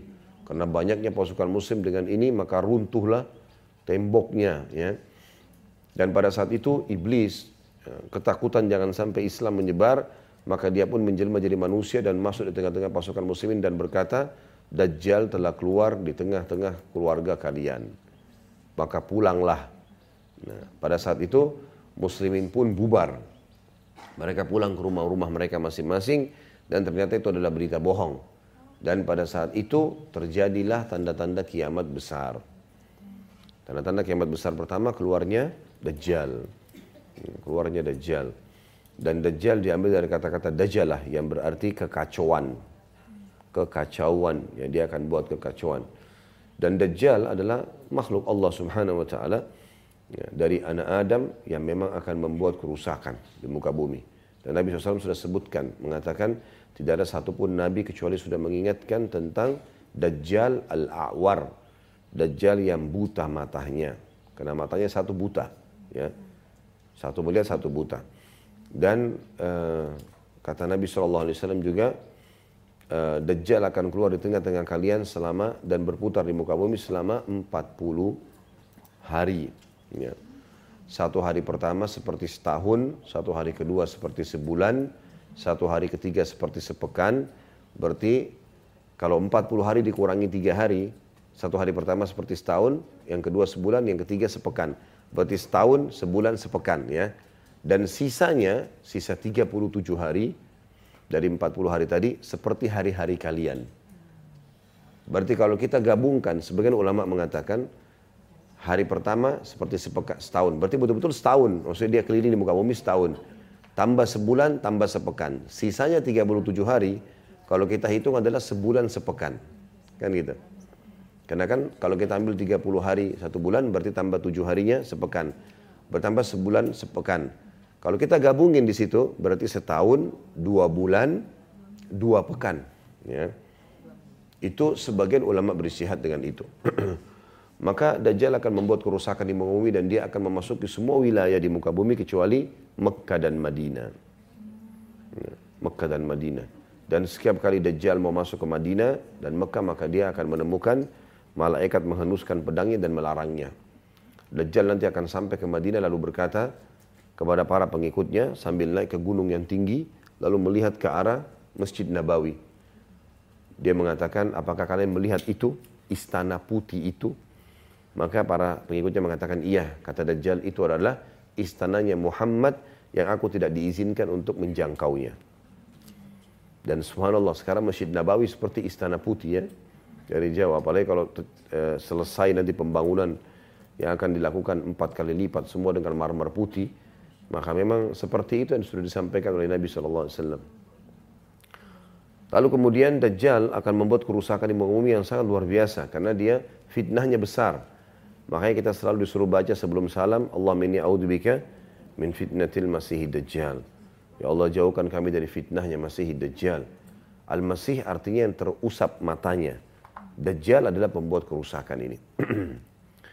Kata Nabi SAW, dan dia akan keluar uh, dari Khurafa, Khurasan, ya, dari Iran, wilayah Iran. Dari sebuah wilayah yang bernama Yahudiyah.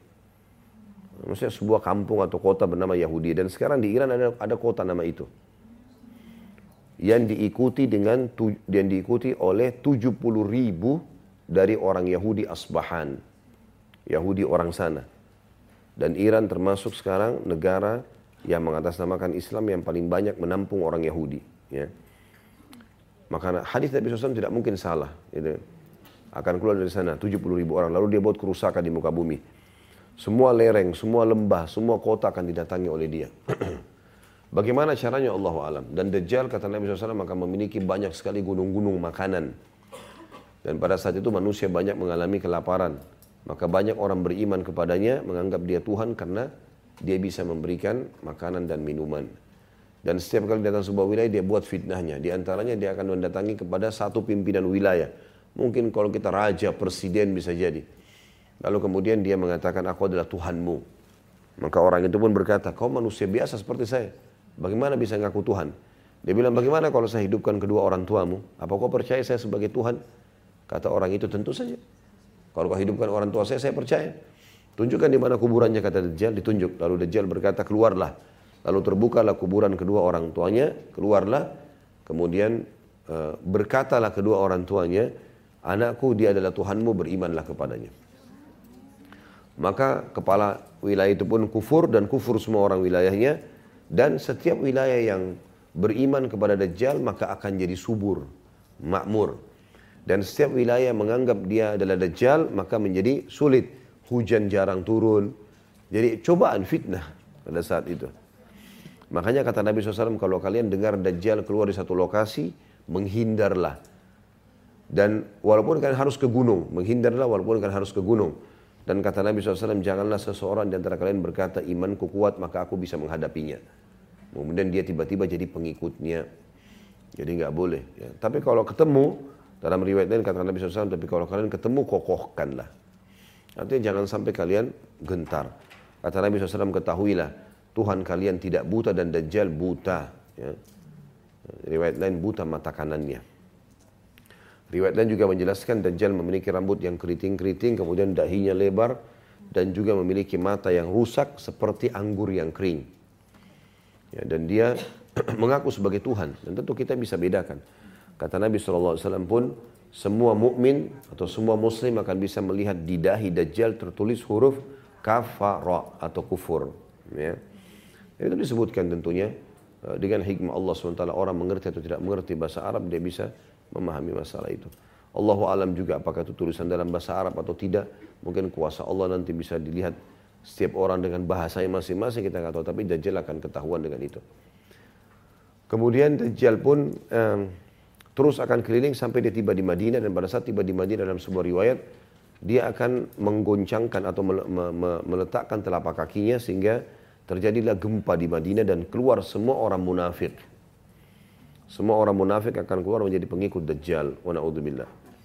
Kemudian tersisa pada saat itu eh, orang-orang beriman saja. Keluarlah seorang anak muda pada saat itu yang kata Nabi SAW orang yang paling baik imannya di zaman itu. Ya. Dia akan keluar dari Madinah lalu ditangkap oleh Dajjal. Lalu Dajjal mengatakan, aku adalah Tuhanmu. Kata anak muda tersebut, kau adalah Dajjal. Yang telah disampaikan oleh Nabi SAW. Maka tiba-tiba saja kata, eh, dalam atau dalam riwayat ini kata Nabi SAW, maka Dajjal pun menggergaji dua, memotong dua anak muda tersebut dari kepalanya sampai kemaluannya sehingga terbelah dua. Lalu semua pengikutnya bersorak-sorak tentu melihat kejadian tersebut. Dia pun membelah kata Nabi SAW dari kepala sampai ke kemaluannya, kemudian dia melewati tengah-tengahnya. Tengah-tengah potongan tersebut, lalu dia mengatakan, hiduplah. Maka tiba-tiba bersatu kembali. Maka eh, pada saat itu Dajjal pun mengatakan, apa kau sudah percaya saya Tuhanmu? Maka anak muda tersebut berkata, saya tambah yakin kalau kau adalah Dajjal yang telah disampaikan oleh Nabi SAW. Maka kata Nabi SAW setelah itu dia berusaha membunuh anak tersebut, dia tidak bisa lagi. Allah menjaganya. Tapi itu di antara kisah. Ringkas cerita Dajjal nanti akan terus keliling muka bumi sampai dia tiba di Palestina. Terakhir di Palestina nantinya. Dan dia akan masuk di sana ya, sambil merayakan kemenangannya. Lalu akan keluar dari Madinah seseorang yang diberikan julukan Mahdi. Ya. Dan Mahdi ini kata Nabi SAW adalah seseorang yang bernama seperti namaku. Muhammad bin Abdullah. Dari keturunanku. Ya. Tapi akhlaknya bukan seperti akhlakku. Karena tidak ada orang yang sama akhlak Nabi SAW. Yang Allah memperbaiki keadaannya dalam sehari semalam. Artinya tadinya orang yang biasa-biasa saja, bukan orang faham agama. Allah SWT bisa membuat dia faham agama. Lalu kemudian orang-orang di Madinah pada mengatakan kepadanya untuk membaiatnya menjadi pemimpin perang untuk mengejar Dajjal. Dajjal sudah buat kerusakan di muka bumi. Maka dia pergi ke Mekah diikuti oleh 300 orang dan seterusnya sampai akhirnya dia diangkat jadi pemimpin lalu kemudian dia memimpin pasukan tersebut sampai tiba di Masjid Menara Putih di Damaskus, ya, ibu kota Syria. Dan di situ di Masjid Menara Putih itu sebagian ulama mengatakan adalah masjid jami'nya dan sekarang memang dikenal dengan Masjid Putih, ya, Masjid Menara Putih. Maka di situlah uh, datang Mahdi dan akan sholat asar pada saat itu. Kemungkinan dia akan menjamak duhur sama asar tapi ditakhirkan. Maka pada saat itu datanglah tanda-tanda kiamat besar dua. Turunnya Nabi Isa alaihissalam dari langit. Turunnya Nabi Isa alaihissalam dari langit. Maka turunlah Nabi Isa alaihissalam dari langit.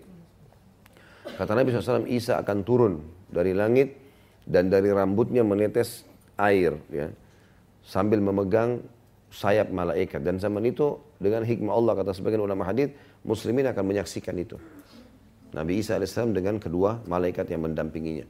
Lalu kemudian mereka tahu zaman itu adalah zamannya Nabi Isa AS seperti Bapak Ibu dengar sekarang dari saya ini maka kita orang turun temurun saling menyampaikan tentang informasi ini gitu maka Eh, Nabi Isa pun masuk dan dipersilahkan jadi imam, tapi akhirnya Isa mengatakan imam dari kalian. Ya. Maka Nabi SAW, itu orang, si Mahdi, dijulukan dengan Mahdi, orang yang ditunggu uh, dari turunan Nabi SAW ini, uh, dia salah satu orang yang Nabi sholat di belakangnya. Setelah sholat, Nabi Isa AS pun mengambil alih uh, uh, pemimpin pimpinan peperangan, kemudian menuju ke Palestina. Setelah itu pasukan muslimin sampai di tembok pintu gerbangnya Palestina dan pada saat itu Dajjal pun bersorak-sorak ya. Kemudian dia berkata eh, atau pengikutnya mengatakan pasukan muslimin telah tiba. Maka Dajjal pun dengan sombongnya mengatakan bukakan pintu buat mereka. Dia tidak tahu kalau itu adalah Nabi Isa alaihissalam. Begitu buka, buka pintu gerbang, dia tadinya mau tunjukin ke pengikutnya kalau dia bisa lawan sendirian. Maka begitu lihat Nabi Isa dia tahu kalau itu masa kematiannya. Maka dia pun melarikan diri sambil melelehkan tubuhnya maka Nabi Isa mengejarnya lalu menombak di antara kedua matanya dan matilah Dajjal pada saat itu. Kemudian Nabi Isa alaihissalam ya, uh, menghancurkan semua salib, membunuh babi-babi. Ya. Ya, itu dalam riwayat lain tentunya ya. Tapi di sini Nabi Isa alaihissalam pun akhirnya membunuh Dajjal dan matilah Dajjal. Pengikutnya dari kaum Yahudi bersebar di mana-mana. Kata Nabi SAW, kalian akan membunuh orang Yahudi pada saat itu. Sampai-sampai kalau mereka sembunyi di atas batu atau di bawah pohon, maka batu dan pohon akan berkata, hai muslim ini Yahudi, bunuhlah dia, kecuali pohon garkat. Ya. Pohon garkat tentu teman-teman bisa ketik di Google, contoh pohon garkat nanti akan keluar gambarnya. Ini sekarang subhanallah uniknya, orang-orang Yahudi di Palestina sekarang ini, di negara yang mereka namakan Israel, banyak menanam pohon ini. Ya. Jadi kalau teman-teman lagi umroh plus Aqsa, saya kemarin begitu waktu bimbing, saya sempat bilang sama supirnya tolong kalau ada pohon gorkat diberhentikan sebentar biar jemaahnya bisa foto melihat. Jadi mereka tanam ada di jalan-jalan. Ya, karena mereka tahu dan itu diberikan nama juga pohon Yahudi. Karena pohon ini saja yang tidak akan bicara. Yang lain semua akan bicara. Ini Yahudi bunuhlah dia. Seperti itulah. Maka selesailah fitnahnya Dajjal ya. kemudian keluarlah tanda-tanda kiamat besar yang ketiga keluar dia Ya'juj dan Ma'juj ya. Ya'juj dan Ma'juj adalah dua suku ya, dari anak Adam seperti kita, tapi mereka membuat kerusakan di muka bumi. Dan kalau Bapak Ibu baca surah Al-Kahfi, diceritakan tentang Ya'juj dan Ma'juj. Di zaman kerajaan Zulkarnain, ya, ini ada yang mengatakan dia adalah orang saleh, raja saleh. Ada juga sebagian yang mengatakan dia kemungkinan nabi yang diutus. Allahu alam. Tapi yang jelas Zulkarnain namanya diberikan julukan. Zulkarnain ini Dulu kerajaannya luas di muka bumi dan akhirnya tibalah dia di wilayah yang ada Ya'juj dan Ma'juj. Dan pada saat itu orang-orang semuanya pada uh, ketakutan dengan Ya'juj Ma'juj ini karena mereka buat kerusakan. Lalu minta kepada Zulkarnain untuk uh, mengadili di antara mereka sama Ya'juj. Maka dibuatlah dalam surah Al-Kahfi disebutkan tembok ya dari besi, ya, dari tembaga besi yang dilelehkan lalu dibuat setinggi gunung lalu menutupi mereka. Ya, kata Nabi SAW dalam hadis yang lain, Ya'juj Ma'juj setiap hari menggali gunung tersebut dan pada saat tiba malam hari mereka mengatakan istirahatlah. Besok kita lanjutin. Pada saat mereka bangun besok, kembali lagi utuh. Terus begitu sampai nanti tiba saatnya mereka akan keluar. Dan Nabi SAW sempat mengatakan sebelum beliau wafat, sungguh kecelakaan bagi bangsa Arab karena telah terbuka dari benteng Ya'juj Ma'juj seperti ini. Artinya bisa kelihatan, udah bisa melihat keluar. ya dan makna daripada kecelakaan bagi bangsa Arab banyak rincian para ulama. Ada yang mengatakan kemungkinan tempatnya tidak tahu dari Jazirah Arab atau ada kemungkinan pada saat mereka keluar yang paling mereka serang pertama adalah Jazirah Arab yang merupakan basis kaum muslimin. Ada Mekah, ada Madinah gitu kan. Seperti itulah. Maka pada saat itu Allah pun berfirman kepada Isa alaihissalam. Kata Nabi SAW, Wahai Isa selamatkanlah hamba-hambaku ke gunung Tur. Ya, gunung Tur. Ada surah At-Tur dalam Al-Quran. Ya menceritakan tentang gunung Tur, gunung yang sangat besar. Di situ orang beriman disuruh berkumpul pada saat itu. Karena aku aku telah keluarkan kata Allah SWT hamba-hambaku yang engkau tidak mampu untuk melawannya. Yajuj Majuj ini unik, bukan orang seperti kita. Mereka dari Bani Adam juga, tapi ada ciri-ciri khasnya, gitu kan. Ya, di dahi mereka lebar, mata mereka, bola mata mereka besar, tapi garisannya kecil. Sehingga seperti matanya itu mata sipit sebenarnya. Tapi uh, kita tidak katakan ini orang Cina, ya. Tetapi memang uh, matanya itu bulat dan bola mata apa, kelopak matanya, tapi dia garisannya kecil sehingga kesannya matanya kecil. Dan mereka sangat perusak. Mereka makan ular, makan kalajengking, segala macam. Semua orang dibunuh. Selain kelompok mereka dibunuh. Mau orang beriman, mau orang kafir, nggak ada pandangan bagi dia. Semuanya dihabisin itu. Makanya mereka akan buat kerusakan di muka bumi. Dan salah satu Ya'juj Ma'juj tahu dirinya akan mati kalau dia sudah punya anak seribu. Ya, kalau satu orang sudah punya anak seribu, dia tahu dia akan mati. Jadi nggak ada dari golongan kita yang bergabung sama mereka. Ya, makanya dalam sebuah hadis dikatakan, kata Nabi SAW mereka akan turun di sebuah sungai, kemudian mereka minum dari sungai tersebut. Dan yang terakhir mereka datang tidak dapat lagi air. Air sungai habis diminum. Saking banyaknya jumlahnya. Jadi kan? Lalu mereka akan buat kerusakan di muka bumi, semua yang ditemuin dibunuh, pada saat orang-orang semua sudah banyak yang sembunyi, tidak kelihatan lagi, maka mereka akan mengangkat panah-panah mereka ke langit. Kemudian mereka memanahkan panah mereka ke langit. Dan sebagai fitnah buat mereka, Allah turunkan anak panah mereka dengan berdarah. Maka mereka mengatakan, Qatalna man fil ardi wa qatalna man fis sama. Kami telah membunuh semua yang di bumi dan semua yang di langit. Lalu kemudian Nabi Isa AS pun berdoa kepada Allah agar memusnahkan mereka. Maka Allah pun mengabulkan maka dari batang leher mereka keluar binatang kecil yang membuat mereka mati seketika semuanya. Jadi matinya serentak dalam detik yang sama semuanya mati. Miliaran orang mati semuanya. Sehingga bumi ini penuh dengan jenazah mereka. Nabi Isa AS pun menyuruh waktu itu empat orang turun dari gunung Tur menggunakan kuda. Kata Nabi SAW, kalau kalian mau saya akan ceritakan baju-baju mereka, warna-warna kuda mereka Seakan-akan saya melihat mereka sekarang turun dari gunung Tur. Mereka adalah orang-orang mukmin yang paling baik imannya pada zaman itu. Turun mencari informasi dan menemukan ternyata bumi penuh dengan jenazahnya itu. Ya. Maka mereka pun kembali kepada Nabi Isa AS melaporkan Nabi Isa pun berdoa agar Allah menghilangkan mereka. Maka Allah mendatangkan burung-burung yang lehernya seperti unta. Allahu alam bagaimana. Lalu mencengkram jenazah-jenazah tersebut lalu melemparnya ke lautan. Lalu Allah turunkan hujan yang banyak sehingga membuat bumi ini bersih dari kotoran Ya'juj dan Ma'juj. Selesailah fitnah tersebut. Gitu kan. Kemudian setelah berjalan waktu Nabi Isa uh, meninggal dunia, wafat.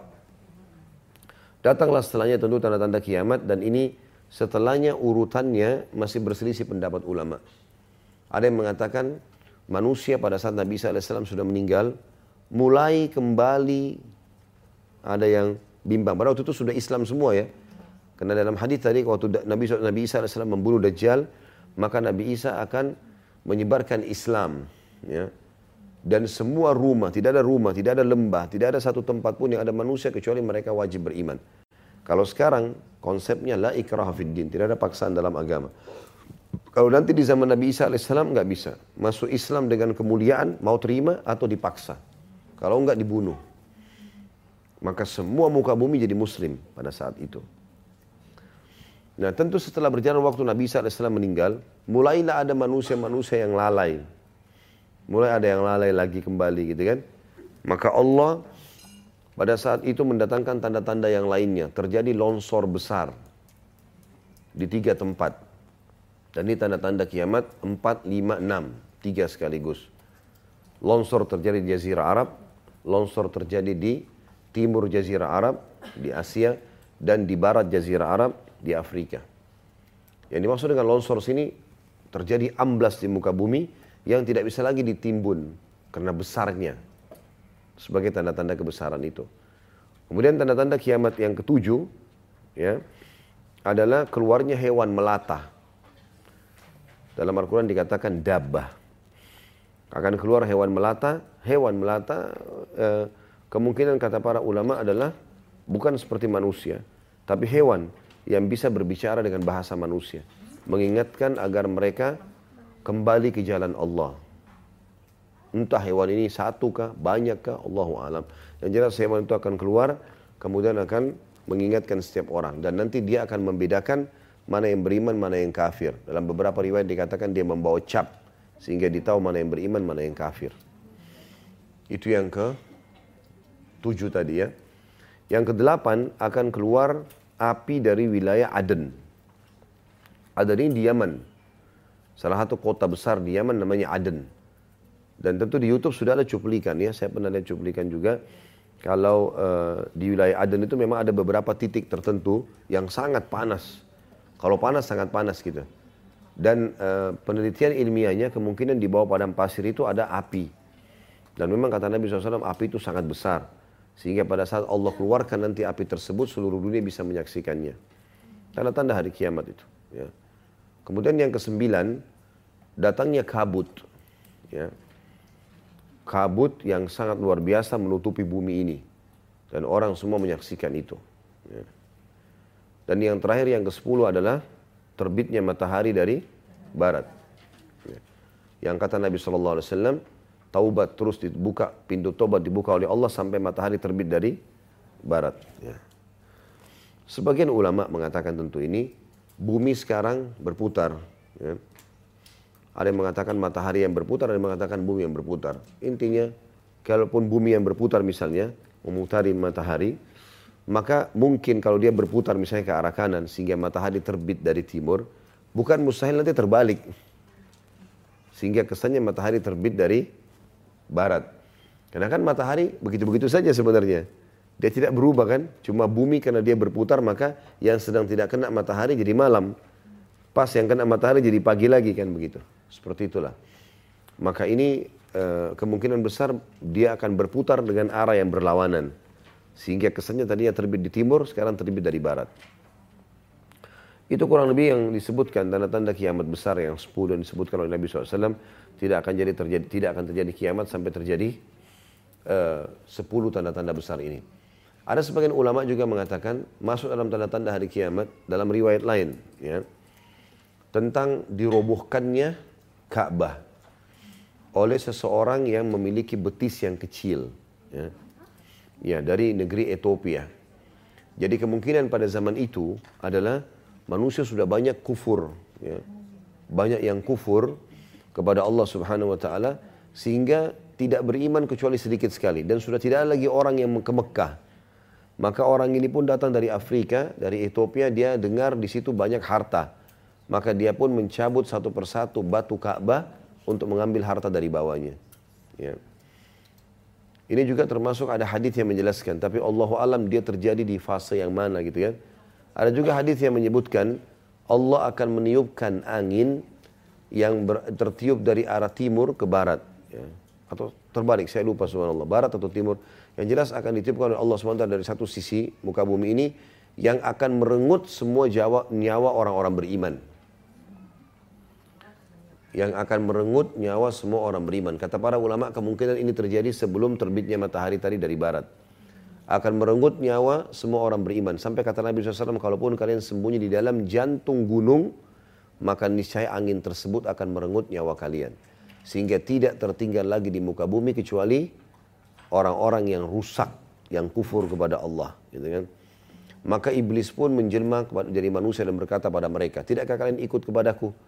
Lalu mereka bilang, apa yang kau ajak? Maka iblis mengajak mereka kembali menyembah berhala.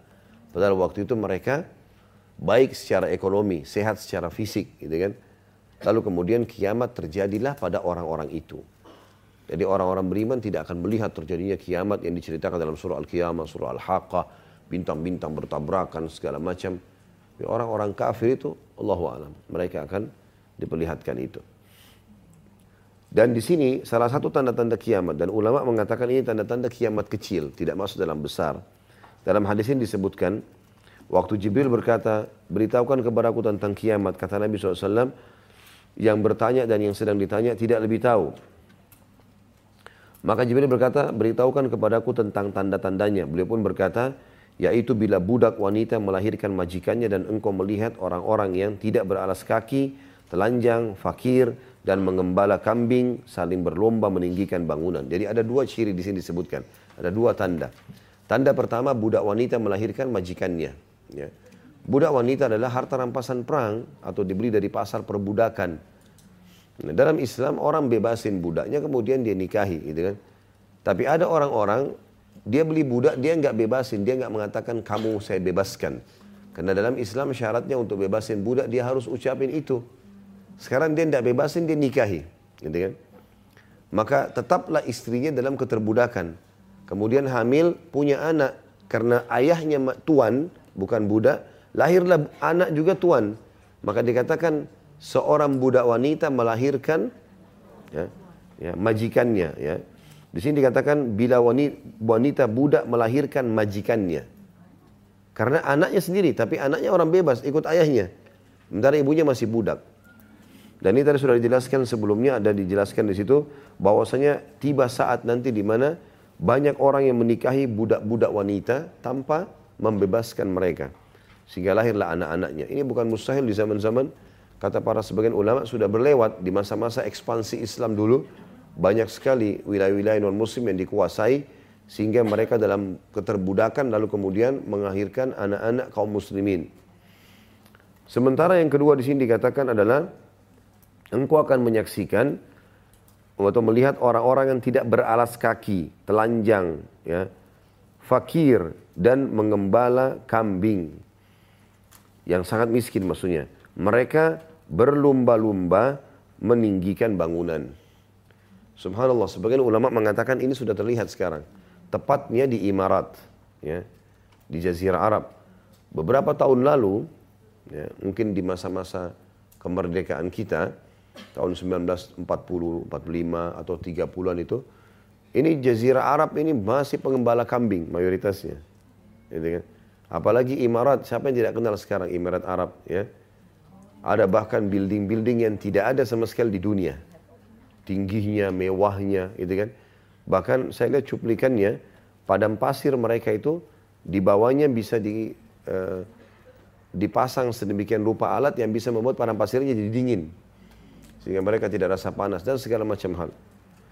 Yang jelas pernah ada cuplikan yang diambil dari salah satu raja Imarat Arab karena Imarat ini seperti uh, wilayah-wilayah ya yang ada kalau tidak salah enam atau tujuh wilayah itu setiap wilayah punya kepala suku atau raja. Nanti mereka bergilir memimpin seperti itulah. Nanti berputar. Nah itu salah satu raja itu pernah diwawancarai dan ditanya bagaimana anda bisa menjadi raja. Bahasanya dia 40 tahun yang lalu saja, saya masih tinggal di padang pasir bersama ayah saya. Dan kami masih mengembala kambing. Sekarang jadi raja, ya, dan tidak ada mobil biasa di Imarat. Nggak ada. Mobil mewah semua. Ya, tidak ada mobil biasa di sini, nggak ada. Ya, asing kalau orang lihat ada mobil biasa. Walaupun pendatang belinya mobil-mobil mahal. Karena kayahnya gitu kan. Karena mewah sekali. Dan itu tadinya pengembala kambing semua. Makanya sabda Nabi SAW, mereka dulu telanjang kaki. Mereka mengembala kambing, tapi sekarang berlomba-lomba membangun bangunan yang tinggi. Terlihat itu. Ya. Ini berarti, berarti menandakan juga sudah terjadi. Ini tentu istihad sebagian ulama ya yang melihat karena itu fakta lapangan dan sekarang sudah banyak cuplikan di YouTube disebutkan masalah itu. Kemudian eh, itu tanda-tanda disebutkan dua. Terakhir yang kita ambil pelajarannya adalah pertanyaan Nabi Shallallahu Alaihi Wasallam kepada Umar bin Khattab. Dan ini penting, pertanyaan seorang pengajar atau orang yang tahu kepada orang yang tidak tahu untuk menjelaskan supaya tidak jadi syubhat tidak jadi sesuatu yang samar-samar. Jadi perlu kita luruskan. Ya, kasus tadi saya sebutkan misalnya pernah ada begini lalu saya luruskan. Itu perlu kita paparkan, perlu kita jelaskan. Dan tidak ada yang aib dalam masalah seperti itu.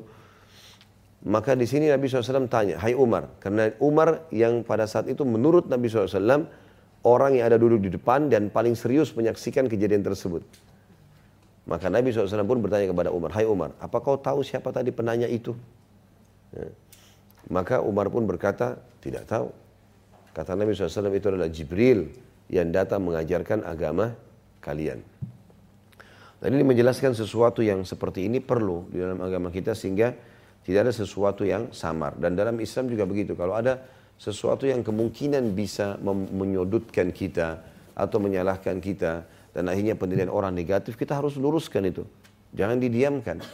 Jangan tunggu terjadi fitnah baru kemudian kita luruskan walaupun itu boleh kalau sudah terjadi pun kita luruskan tapi sebaiknya tutup pintu itu contohnya misalnya dalam hadis sahih pernah Nabi SAW lagi etikaf di Masjid Nabawi kemudian beliau uh, etikaf etikaf berarti mengikat diri 10 hari di akhir Ramadan gitu kan seperti mungkin Bapak Ibu sudah tahu maka salah satu istri Nabi namanya Sofia radhiyallahu anha mengunjungi Nabi SAW bertemu dengan Nabi dan istri boleh datangi suaminya di masjid tapi tidak boleh ada hubungan biologis karena dianggap batal etikafnya maka e, ngobrol, bawa makanan segala macam. Pada saat mau pulang karena malam hari, Nabi SAW antar Sofia pulang. Karena zaman dulu nggak ada lampu, nggak ada penerangan gitu kan. Nabi SAW jalan. Waktu Nabi sementara pulang mau mengantar ke rumahnya. Padahal rumah Sofia dengan masjid dekat sekali. Nabi SAW keluar. Jadi kalau kita petakin misalnya meja ini. Kalau ini Masjid Nabawi. Di sebelahnya pas itu adalah rumahnya Aisyah. Di sebelahnya ada rumahnya Fatimah. Di belakang rumah Fatimah sama Aisyah ini rumah istri-istri Nabi semuanya. Jadi dekat sekali bertetangga-tangga. Tapi subhanallah Nabi SAW waktu jalan antar Sofia malam hari ada dua orang sahabat dari Ansar. Mereka dalam hadis ini dikatakan mempercepat langkahnya. Kemungkinan mereka ingin tahu perempuan siapa bersama Nabi ini. Gitu kan. Seperti itulah. Maka Nabi SAW mengatakan jangan sangka buruk. Hmm. Yang jelas kata Nabi SAW ala rizkikuma Pelan-pelan aja jalan kalian. Innaha Sofia binti Huyai. Ini adalah Sofia binti Huyai. Ini istriku. Jadi sebelum ada orang yang nilai negatif, Nabi sudah tutup pintu fitnahnya. Ya. Langsung dikat. Begini loh tadi. Kalau kita tahu ada orang lihat, kita jelasin. Jangan biarin, udahlah dia mau nilai apa terserah. Enggak. Maka harusnya diingatkan. Ya. Ada begini. Jadi clear pada saat itu ya. Lalu sebentar, keduanya bilang begini, sahabat dua itu orang bilang, Maha suci Allah ya Rasulullah. Maksudnya nggak mungkin kami sangka buruk. Apa kata Nabi SAW? Ketahuilah, syaitan mengalir dalam tubuh manusia seperti mengalirnya darah. Gak bisa. Kalian susah luput dari situ. Maka lebih baik saya tutup dari awal. Gitu. Jelas gitu.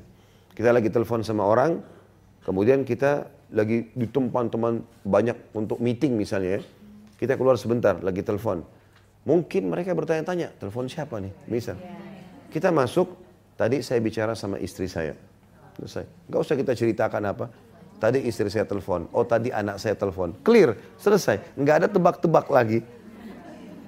Karena kalau kita buka pintu itu orang akan tebak-tebak. Gitu ya. Kalau ada seseorang yang kita lihat melihat kita, kita jelasin. Ya. Mungkin subhanallah satu waktu ada orang jatuh, ditabrak atau apa dia lagi jalan, dalam kondisi dia tidak sadar atau sakit kakinya, misal anggap dia perempuan, nggak ada orang di jalan situ, ada satu laki-laki bantu dia angkat di mobilnya untuk bawa ke rumah sakit. Dia lagi jalan, ada tetangganya lihat.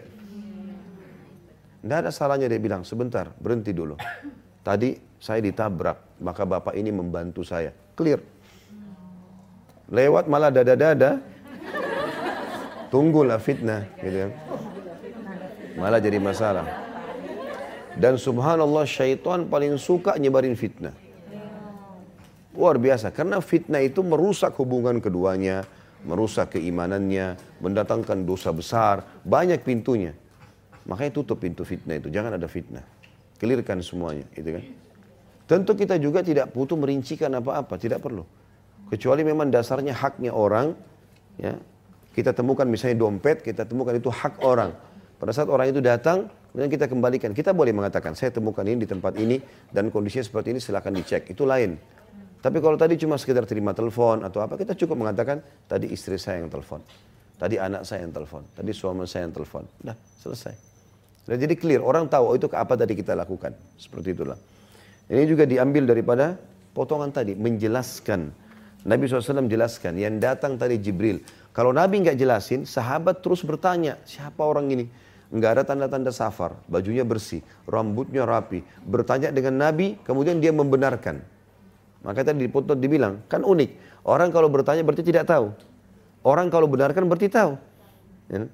Sekarang kita tanya anak kita, Berapa rukun Islam nak? Lima. Nah, kamu benar. Berarti kan kita tahu rukun Islam. Kita hanya untuk membenarkan apa yang dilakukan. Di sini Jibril bertanya sambil membenarkan bagaimana mempertemukan keduanya. Berarti Jibril tahu hukumnya. Makanya perlu dijelaskan. Dan kalau Nabi SAW tidak jelaskan, maka akan terbuka pinta, pintu lain. Orang-orang akan sering banyak bertanya walaupun sudah tahu. Padahal sebenarnya kata para ulama, orang kalau sudah tahu tidak usah bertanya. Apalagi dasarnya orang untuk mengetes orang lain. Ya. Yang saya biasa bilang di majelis saya kalau tanya, jangan ngetes saya. Sudah gitu sengaja sebarin pertanyaan yang munculin fitnah, sebarin. Nah ini nih, fatwa yang tidak benar. Ya. Dan seterusnya. Allahu alam. Allahu alam. Mungkin begitu saja. Sudah jam 11 insya Allah kita tutup sampai sini. Semoga apa yang kita bahas hari ini bermanfaat buat kita semua dan semoga menjadi amal jari kita atau amal soleh kita di timbangan amal pada hari kiamat. Semoga seluruh amal tidak terkecuali yang pernah kita kerjakan, yang sedang kita kerjakan dan akan kita kerjakan diterima dengan pahala yang sempurna. Dan semoga semua dosa yang pernah kita kerjakan sekecil sampai sebesar apa pun semuanya diganti oleh Allah dengan kemahamurahnya menjadi pahala. Dan semoga Indonesia menjadi negara yang aman, tentram, damai, seluruh umat Islam di bawah naungan ukhuwah Islamiyah diangkat perselisihan di antara mereka. Dan juga dalam ibadah mereka kembali kepada Al-Quran dan Sunnah.